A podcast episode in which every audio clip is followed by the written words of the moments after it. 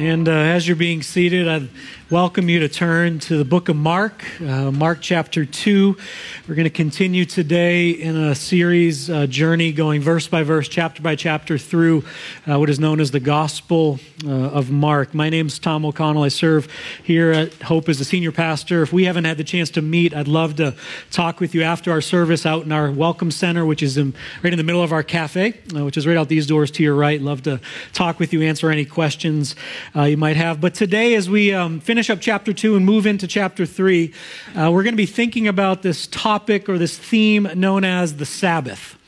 Um, and even as we uh, think about this word, uh, I'm sure many ideas, uh, probably different ideas, are coming to our minds uh, today. Uh, you might be thinking about a certain day uh, of the week. even this worship service might be coming to your mind. You might, based on your background, uh, might be even thinking about certain uh, activities that were, uh, let's just say, allowed, things you could do on the Sabbath.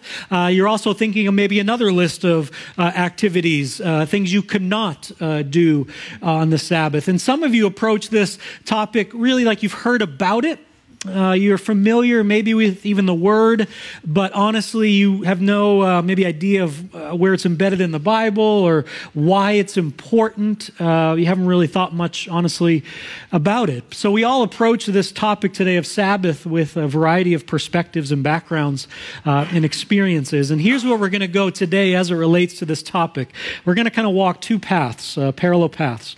First, we're going to watch how this day, this Sabbath day, in what Jesus does on this day uh, really is a catalyst for a group of people. Uh, we'll call them uh, religiously devout, devout people, um, uh, Pharisees, teachers of the law, scribes, religious leaders, uh, maybe we'd call them that, um, who, based on their interpretation of the Sabbath and what you're to do, allowed to do, and couldn't do their again their interpretation understanding of that and Jesus is going to do something on the Sabbath, and they're going to want to kill him.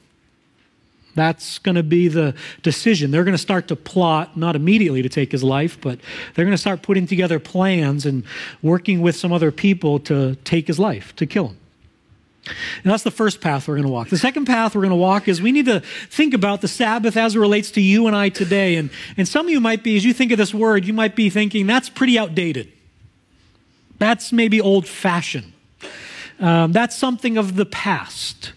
But the idea of Sabbath or practicing Sabbath really doesn't, does it even matter today? You might be wondering, does it matter that we would practice the Sabbath or practicing, entering, embracing Sabbath? And so that's the second path we're going to walk. What does it mean for you and I today to practice Sabbath?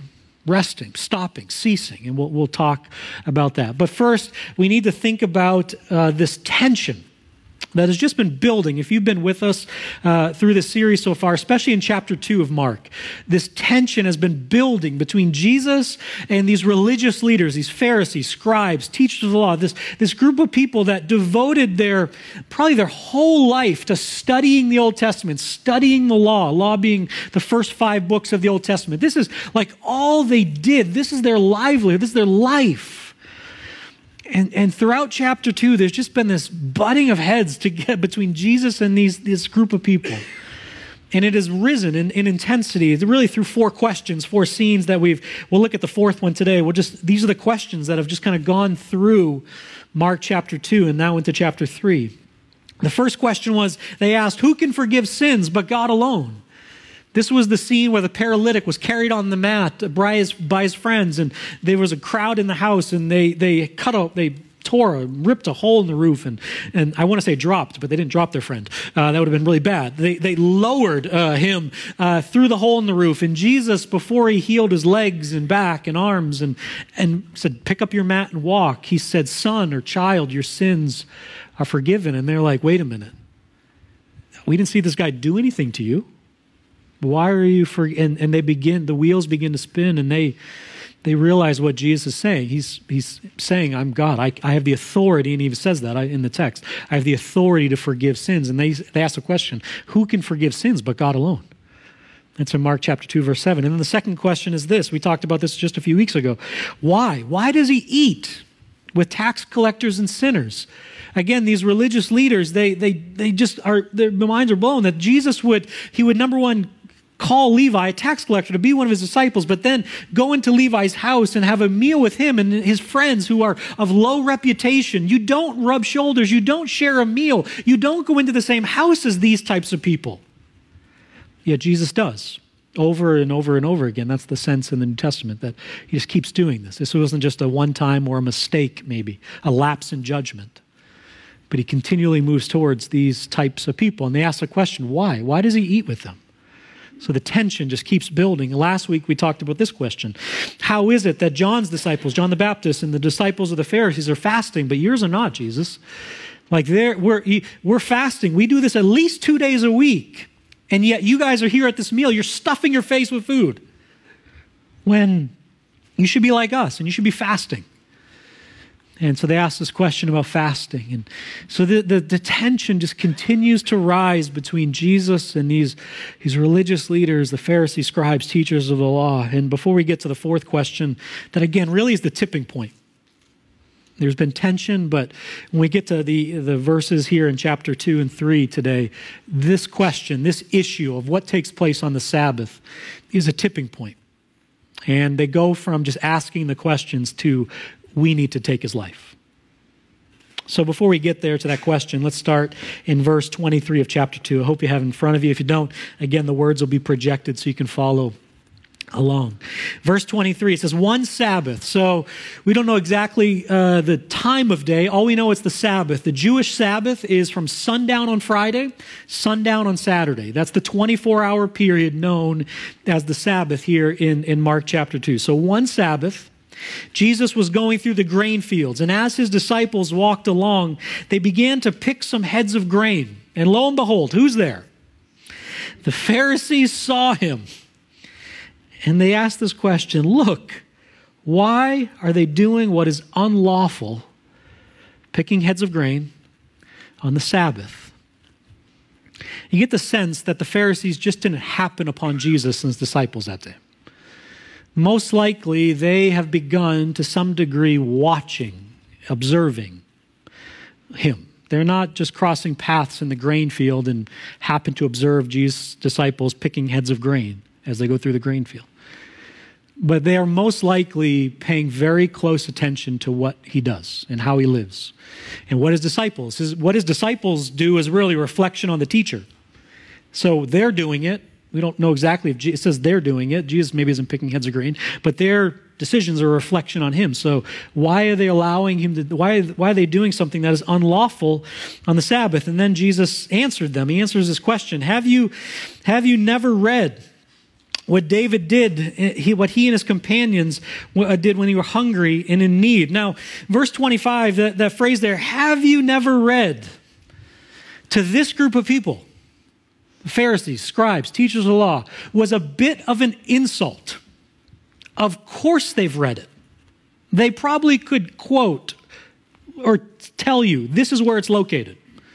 They know it, but they don't necessarily understand the meaning or the significance of what uh, happened there. And what we're not going to read, go back to 1 Samuel 21, uh, but what he's talking about here is a time when David, David, uh, King David, or who would become King David, uh, is fleeing for his life. Saul is trying to kill him, and David and his men are running for their lives. They come to the tabernacle. They are famished. They are hungry. They need something to eat, and all that's there is what's called the sacred bread which uh, every Sabbath, 12 loaves representing the 12 tribes, representing God's presence, was put there on the altar. And at the end of the week, at the end of, till, till the next Sabbath, those loaves of bread sat there. And at the end of the, next, when the next Sabbath came and the fresh loaves of bread were brought, then the priests, the priests were the only ones who could eat that bread, that consecrated, sacred bread. But David and his men are famished, and they eat the bread. David and his men eat the bread that day in 1 Samuel 21. And Jesus goes back to this Old, Old Testament reference to say there was need there. They, they're famished. They had to eat. And yes, the law said they only priests could, but in that, the need of the men overshadowed what the law said. And they ate. They ate the bread. And it says that's what uh, Jesus talks about. In the days of Abiathar, the high priest, he entered the house of God and ate the consecrated bread, which is lawful only for priests to eat. And he also gave some to his companions. And then Jesus adds this uh, uh, statement here. He says, And then he said, The Sabbath was made for man, but not man, but not man for the Sabbath. So the Son of Man is Lord even of the Sabbath. We'll come back to those two verses in a moment. But let's read the context of the Sabbath. Like these religious leaders, what is their framework for understanding? Understanding the Sabbath, what you could do and couldn't do on the Sabbath. And it comes from the Old Testament.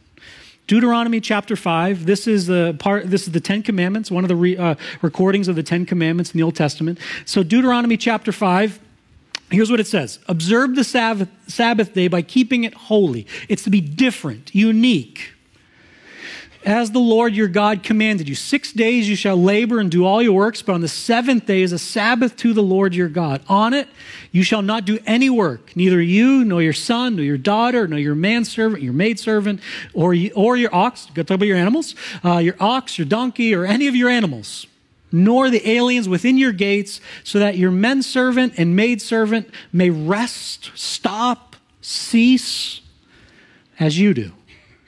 And here's the context of the Ten Commandments. Here's the context of the law. There people, the Israelites are getting ready to enter the promised land, and God is saying, Here's how I want you to live.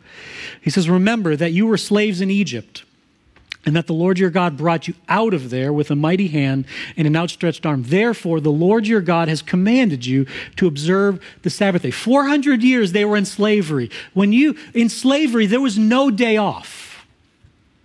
There wasn't a weekend, a long weekend. As a slave, you worked every day as long as your master wanted you to work. So they're coming out of slavery. They're coming out of this culture where you just work all the time. You don't stop. And what God is saying, based on even the pattern of creation, when He created in six days and then rested on the seventh, said that's going to be the pattern for my people. They will work six days, and on the seventh day, it'll be different. It'll be unique. They'll stop, they'll cease. So, what the Pharisees and the religious leaders, the teachers of law, scribes, what they've done, what they did, excuse me, was they took this command, which is a good thing. This command is a good thing. But what they did was they took this command, and what they did was they tried to define, or they did, and from their minds, a perspective, defined work. What does it mean to work on the Sabbath? And their heart behind it, I think, is intent is good. They, they want to, this is a different day, it's a holy day. We're to be different, live differently on this day. And over the years, laws and rules and regulations developed so that in their extra biblical writing, they had 24 chapters devoted to the Sabbath. 24 chapters of what you could do and what you can't do. And now they've looked at their job as to help people follow those rules and regulations. So, what are they, when they are upset that Jesus' disciples are picking heads of grain, what, are, what do they interpret? Work. More uh, specifically, harvesting. They consider what, the, what the Jesus' disciples are doing there in the grain field as work. And you weren't allowed to work. It's to be holy, it's to be different. And that's why they're upset. They call it unlawful that they'd be doing what they're doing on this day. They can do it any other day of the week, but on this day, you can't do that.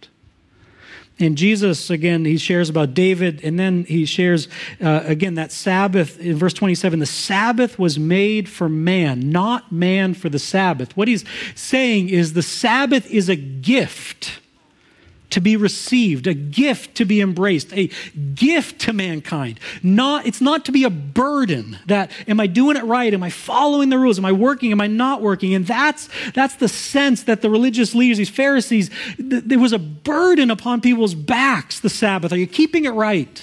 Fo- is it holy? And then Jesus says this in verse 28. So the Son of Man, the first, last time he said this, call, uh, used this title, the Son of Man, was when the paralytic was healed and forgiven of his sin. So I'm sure they made the connection with what it, some of these Pharisees probably even there that day in the house.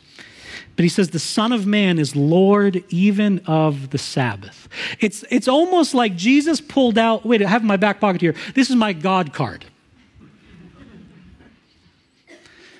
You like the, the, the thing we're talking about here, Sabbath, this was my idea. I know you've set up rules and, and regulations, and I know right now it seems to you, to you, based on your interpretation, that my disciples are breaking this. But they're not. I am even the Lord overall. I, I, I have authority over the Sabbath. And it's a gift for people, my people, to enjoy and not be burdened by. So that's one scene. The next scene happens again on the Sabbath. We don't know if it was the next Sabbath or a few weeks later. Uh, we don't know exactly, but all we know is another Sabbath day. It's not the grain fields. Now we're in the synagogue. Verse 3, excuse me, chapter 3, verse 1.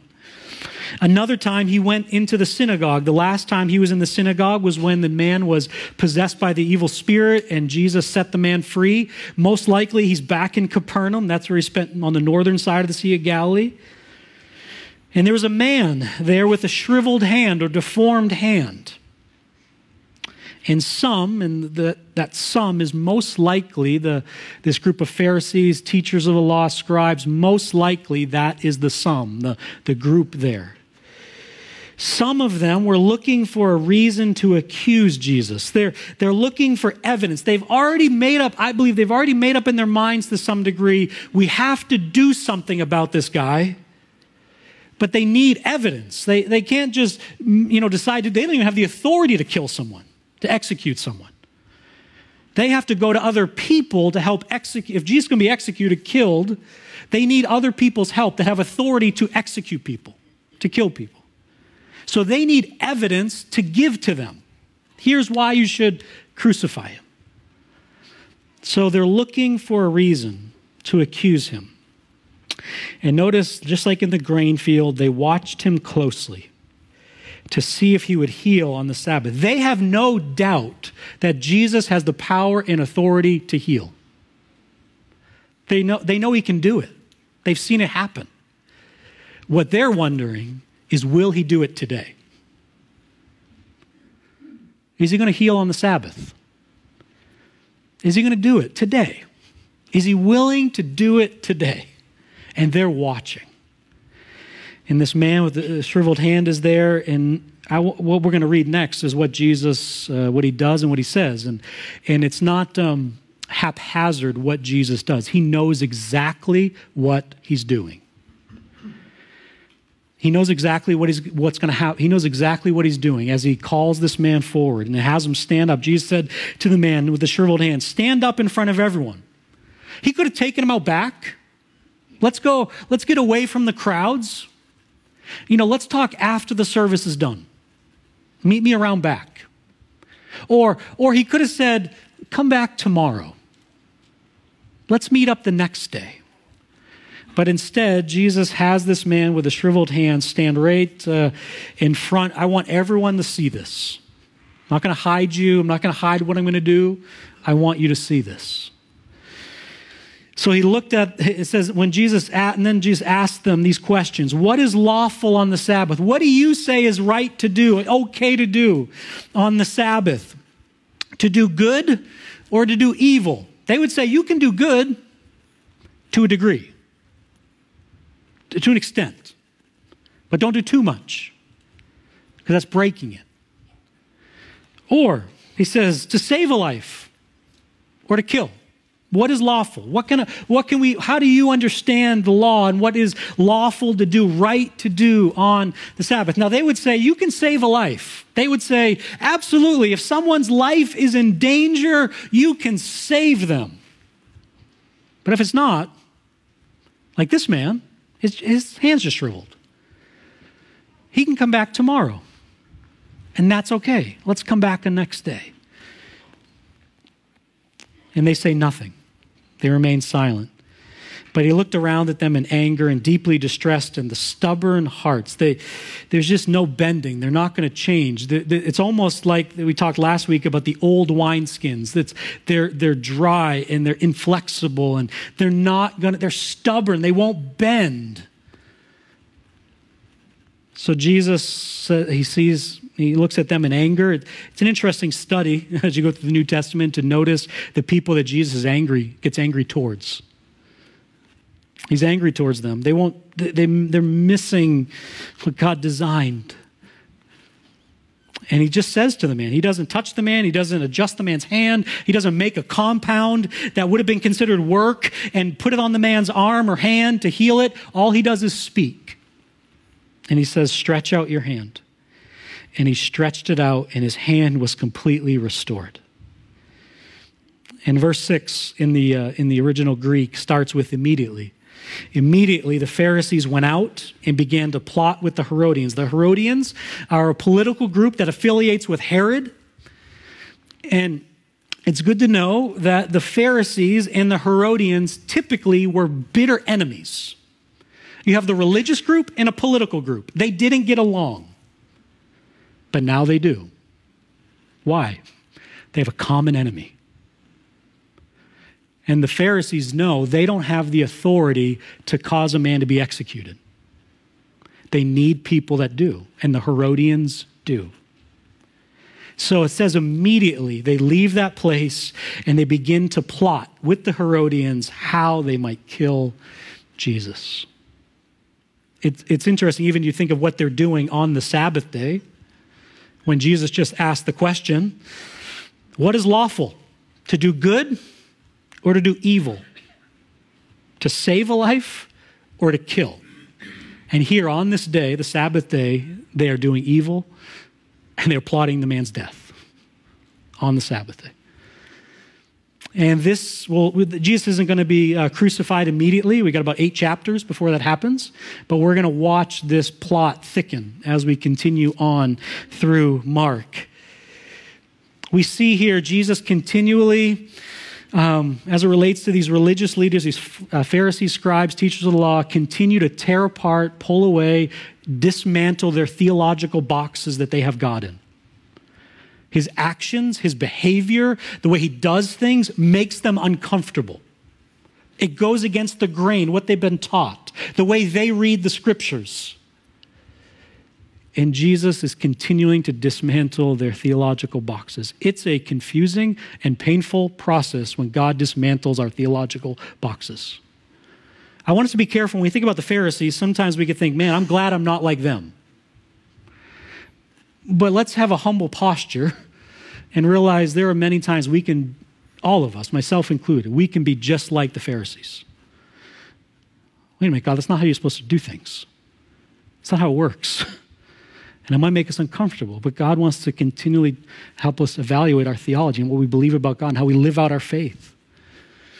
And this is also, it's not just about theology here, there's also issues of power that are happening behind the surface here. These people have, are in positions of power and authority, and the way Jesus is doing and what he's teaching is causing their power to kind of slip through their fingers, and they don't like it.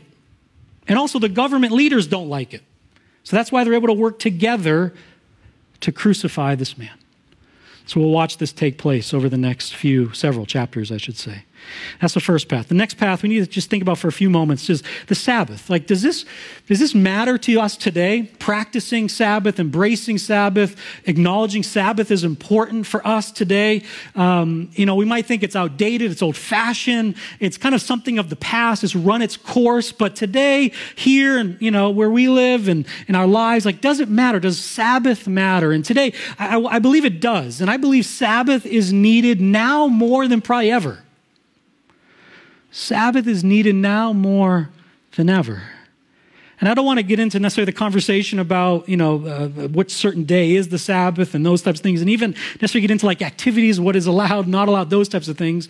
But what I want to just for a few moments just talk about is the importance of you and I embracing the practice of Sabbath. Why is practicing Sabbath important? If it, if it matters today, why?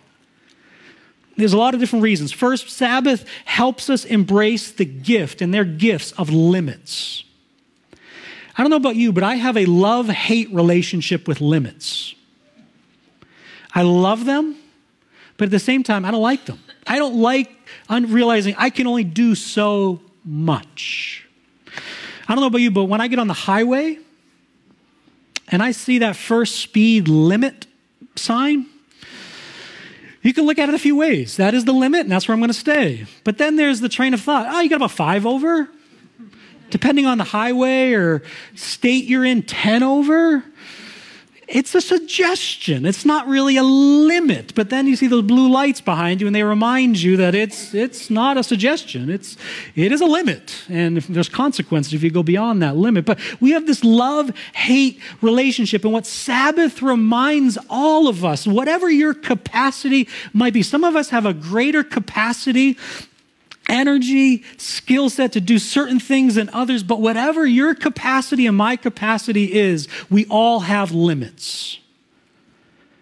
We are human beings, not robots that can just do, do, do, do, and keep going and keep going and keep going. We can try. But there's going to come a point, whether it be with our health, our emotions, I mean, all sorts of things can happen Sabbath helps us embrace limits. It also reminds us where our trust lies. It's not in what we do, but it's in who God is. Think about the original context of Deuteronomy chapter 5. Most of those people were farmers. So they're working the land, they're tilling the soil. And if you have farmers who are friends, you know, as you've been to their farm or hung out with them, like there's always something to do on the farm.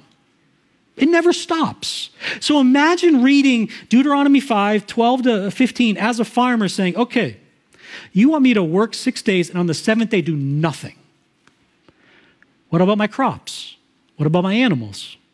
What, well, who's going to take this, care of this? Who's going to take care of that? And in a way, God is saying, trust me. This is better for you to stop and to cease Sabbath helps us embrace limits that we can only do so much. We have moments we have to pause, we have to stop. It reorients our trust in God. So, how? How do we practice Sabbath? What does it mean to practice Sabbath? Again, reminding ourselves that Sabbath is a gift. It is a gift that God has given to his people. That this is the rhythm I want for your life that you will work hard, give it all you can, whatever your work might be, whether you are uh, uh, um, um, um uh, running a company or you are a stay at home mom or you're retired, whatever your work, you, whatever you give yourself to, do that as hard as you can with all God's strength and energy. But there needs to come a point during the week when you stop. You stop. And Sabbath is a gift for us to be enjoy, to be enjoy, not a burden to be heaped upon us. And that's even what Jesus said a, moment ago here in Mark. We can go to uh, two different extremes on Sabbath. We can go to legalism, and that's what that's the issue with the Pharisees is, is the issue with the Pharisees is legalism. What they're saying, and I don't necessarily like from for their perspective, again, they went to an extreme, but like all these rules and laws and regulations, here's what you can do and can't do on the Sabbath. That's how they were trying to flesh out what does it mean for this day to be different. The issue with the Pharisees was they were saying these rules and regulations, everyone has to do them. And if not, if you don't do them, then you're wrong. So when we talk about Sabbath, we can go to legalism and we can make the list. These are things you can do and can't do. And if someone is doing that on the Sabbath and we think it's wrong, we, we with, legal, with a legalistic perspective, we say it's wrong. You shouldn't be doing that. You shouldn't mow your grass. That maybe is an example. You might be like, that's work. You don't mow your grass on the Sabbath. But for that person, that might be the most restful thing they can do. I know some of you don't understand that. You're like, mow your grass, the restful thing you do. But like, some of us just love it. I mean, I'm, I love it. Lori and I sometimes fight over the lawnmower. but like, you know, who's going to mow today, this week? But, but like, so, so that's where legalism, but then we can get this very loose perspective over here, this other extreme, where we just kind of say, whatever you want to do, it doesn't matter on the day. This day doesn't matter much. I don't care. There's no sense of like holy distinctness to this day. So we don't want to go to either extreme. What we want to talk about is kind of a balanced, middle of the road perspective. So, what does it look like for you and I in a 24 hour block of time? Even as I say that, 24 hour block of time. Some of you right now in your season of life or circumstances at work, like you can't do 24 hours. Like that's just not possible.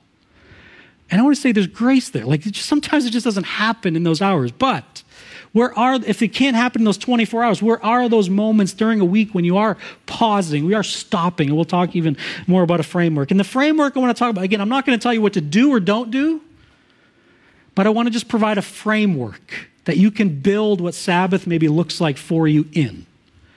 For what I would call elements, and they're not mine. I didn't come up with these. I'll let you know right up front. I didn't um, um, come up with these, but these are from a book, um, a book I'm reading and um, and really enjoying. It's called The Emotionally Healthy Leader uh, by Pete Scazzero, who's a pastor in Queens, New York.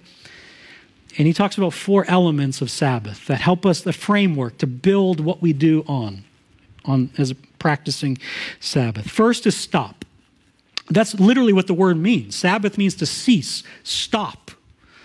Eh, for the farmers, you stop what you're doing. You don't get on the tractor. You don't till the soil. You don't take care of it. You stop. If you're a banker, you don't do your banking responsibilities. You just stop. You stop. It's a different day. It's different than the rest of the week. It's different than the rest of the hours of the week. And here's what, uh, again, Pete in his book, Emotionally Healthy Leader, talks about as it relates to stopping. He says, Sabbath is first and foremost a day we cease all work, paid and unpaid. The Sabbath, here's that idea limits. On the Sabbath, we embrace limits. You and I have limits. We all have limits. We embrace those limits. We let go of the illusion that we are indispensable to the running of the world. Wait a minute, I'm not going to do anything for 24 hours? And the world keeps going. God knows what He's doing.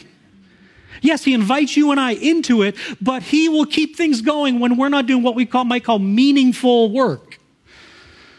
It keeps going.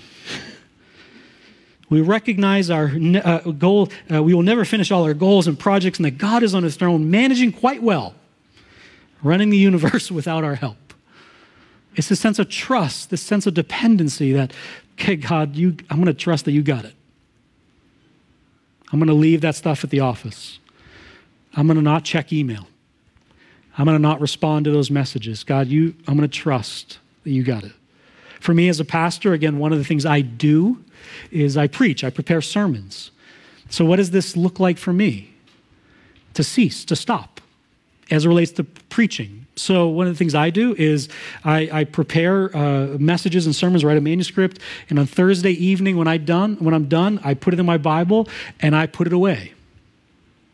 I'm not working on my sermon. I'm editing a manuscript on Friday. I take Fridays off, take Saturdays off. I'm with my family. It's different. It's a different day, different days. And I pick it back up again, usually right before I go to bed on Saturday and then early Sunday morning. It's saying, God, I trust that what I did over those four days in the office and what I put on this manuscript, God, and obviously t- I tweak it. I have a lot of notes here, even from this morning, but I just trust God, okay. And I need to, need to rest from that, stop that. So I don't know what it might look like for you. Even, again, middle school students or maybe even some high school students or even some adults, you know, what's that day look like different? Maybe it's not playing Fortnite for four, six hours uh, a week. If you don't have a teenager, you have no idea what Fortnite or PUBG is. But it is like the rage right now. It's the big video game. But maybe this day is different. And now all these teenagers are going to hate me like, Pastor Tom said, don't play Fortnite on the Sabbath. Um, no, if that's for you. But how is this day different for us? The next thing is rest. We need to rest. And it's more than taking a nap. But for some of you, a nap might be the most holy thing you need to do on the Sabbath. But I want you to know it doesn't mean just take a nap. Pete, again, in his book, says once we stop, we accept God's invitation to rest. God rested after his work of creation. Every seventh day, we are to do the same. We engage, and this is the key to rest we engage in activities that restore and replenish us. That's where, for someone to say mowing the grass, and I'm sorry I keep using that, but that's like for someone to say, that's work on this app, but for someone, that is the most restoring activity, especially if their work is mostly sitting at a desk and not maybe using their hands necessarily, getting their hands dirty and the ground and, and those, but like that might be the most restorative act of the week to push that mower for an hour. But for some of us, it's not. It depletes us. So that's where what, what we engage in activities that restore. So, what restores your soul? from napping to hiking, and again, this is not exhausting, eating, reading a good book, enjoying hobbies, playing sports. What restores your soul? You also have to get that what depletes you. And to be careful about having those types of activities or experiences. Uh, again, you can't control everything. There's, you know, things happen, but but what depletes you? So rest. The next is delight. That's where, again, Sabbath is a gift. It's to be enjoyed. It's delight. It's part of observing Sabbath. God invites you and I into a celebration to enjoy and delight in creation and all the gifts that He offers us. The, the, these innumerable gifts come to us in many forms, not just one form. But as we as we are engaged and we're looking at a day and experience, we're saying, God, I'm delighting in these people, the places you go, the things you get to do. And to do this, as we delight, we have to slow down. There was one pastor I read who pastors a church in a very urban context, a lot of cars on the highway, a lot of busy uh, things. And, and he says one of the things he does to slow down on what would he call his Sabbath is he stays in the right hand lane on the highway. Think about that. Like, like imagine trying. Like tomorrow you commute to Cleveland if you go up there, like stay in the right hand lane. How's that going to work for you? It's going to annoy you like crazy. But this pastor, he says, I want this day to be different. So I'm not going to rush to where I'm trying to get. But I need, I'm going to stay, I'm going to dis- discipline myself to stay in the right hand lane and just slowly get to where I'm going. Because this day's, I want to delight, I want to enjoy, I want to be present. And then the last one is contemplate. We think, we ponder, we reflect, we contemplate who God is. We read His Word, we pray, we read good books, we talk to friends. And that's what this idea of contemplate. We pondering, Pete goes on to say, pondering the love of God is central focus of Sabbaths. What makes a Sabbath a biblical Sabbath is that it's holy to the Lord. We're not taking time off from God but we are drawing through activities, through disciplines, through practices, we are drawing closer to Him.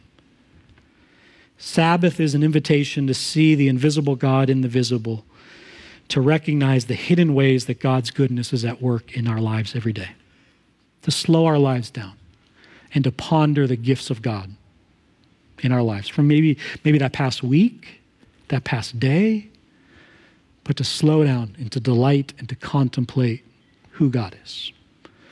This provides just a little bit of a framework for you and I of how we might flesh out. Sabbaths will look different for each of us because we're all different people. This is a part of Sabbath, of gathering together like this. We learn together.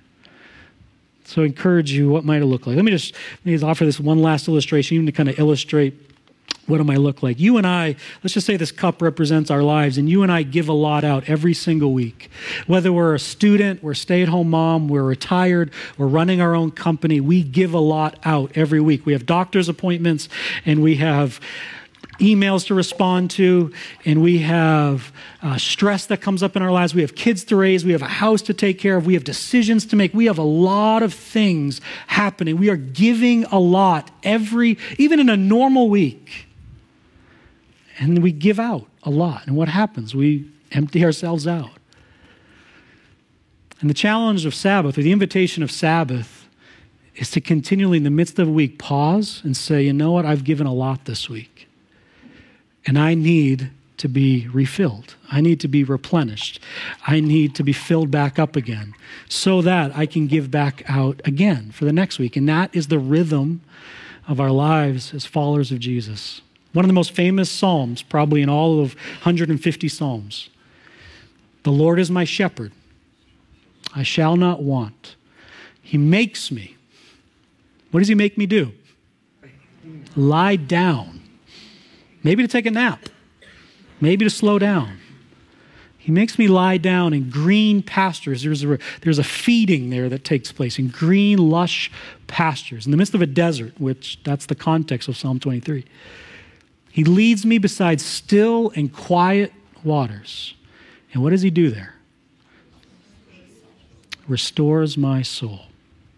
That's the invitation of Sabbath for you and I, to be people that are restored on a, re- on a regular basis so that we can give back out to those around us, our family, our friends, our coworkers, our neighbors. Let's embrace this practice. Let me pray for us, and then we'll hear our announcements and wrap up today. So, God, I want to thank you for Mark chapter 2, um, the last verses there, and into chapter 3. And God, I pray you keep us humble and teachable. Um, keep our hearts soft. We don't want to. Man, we don't want to be like the Pharisees that can easily have that stubborn, hard heart. God, maybe there are some things, um, boxes we've put you in, said this is the way God should work and do things, but maybe through circumstances, your word, I don't know, other th- situations, you're kind of dismantling those boxes.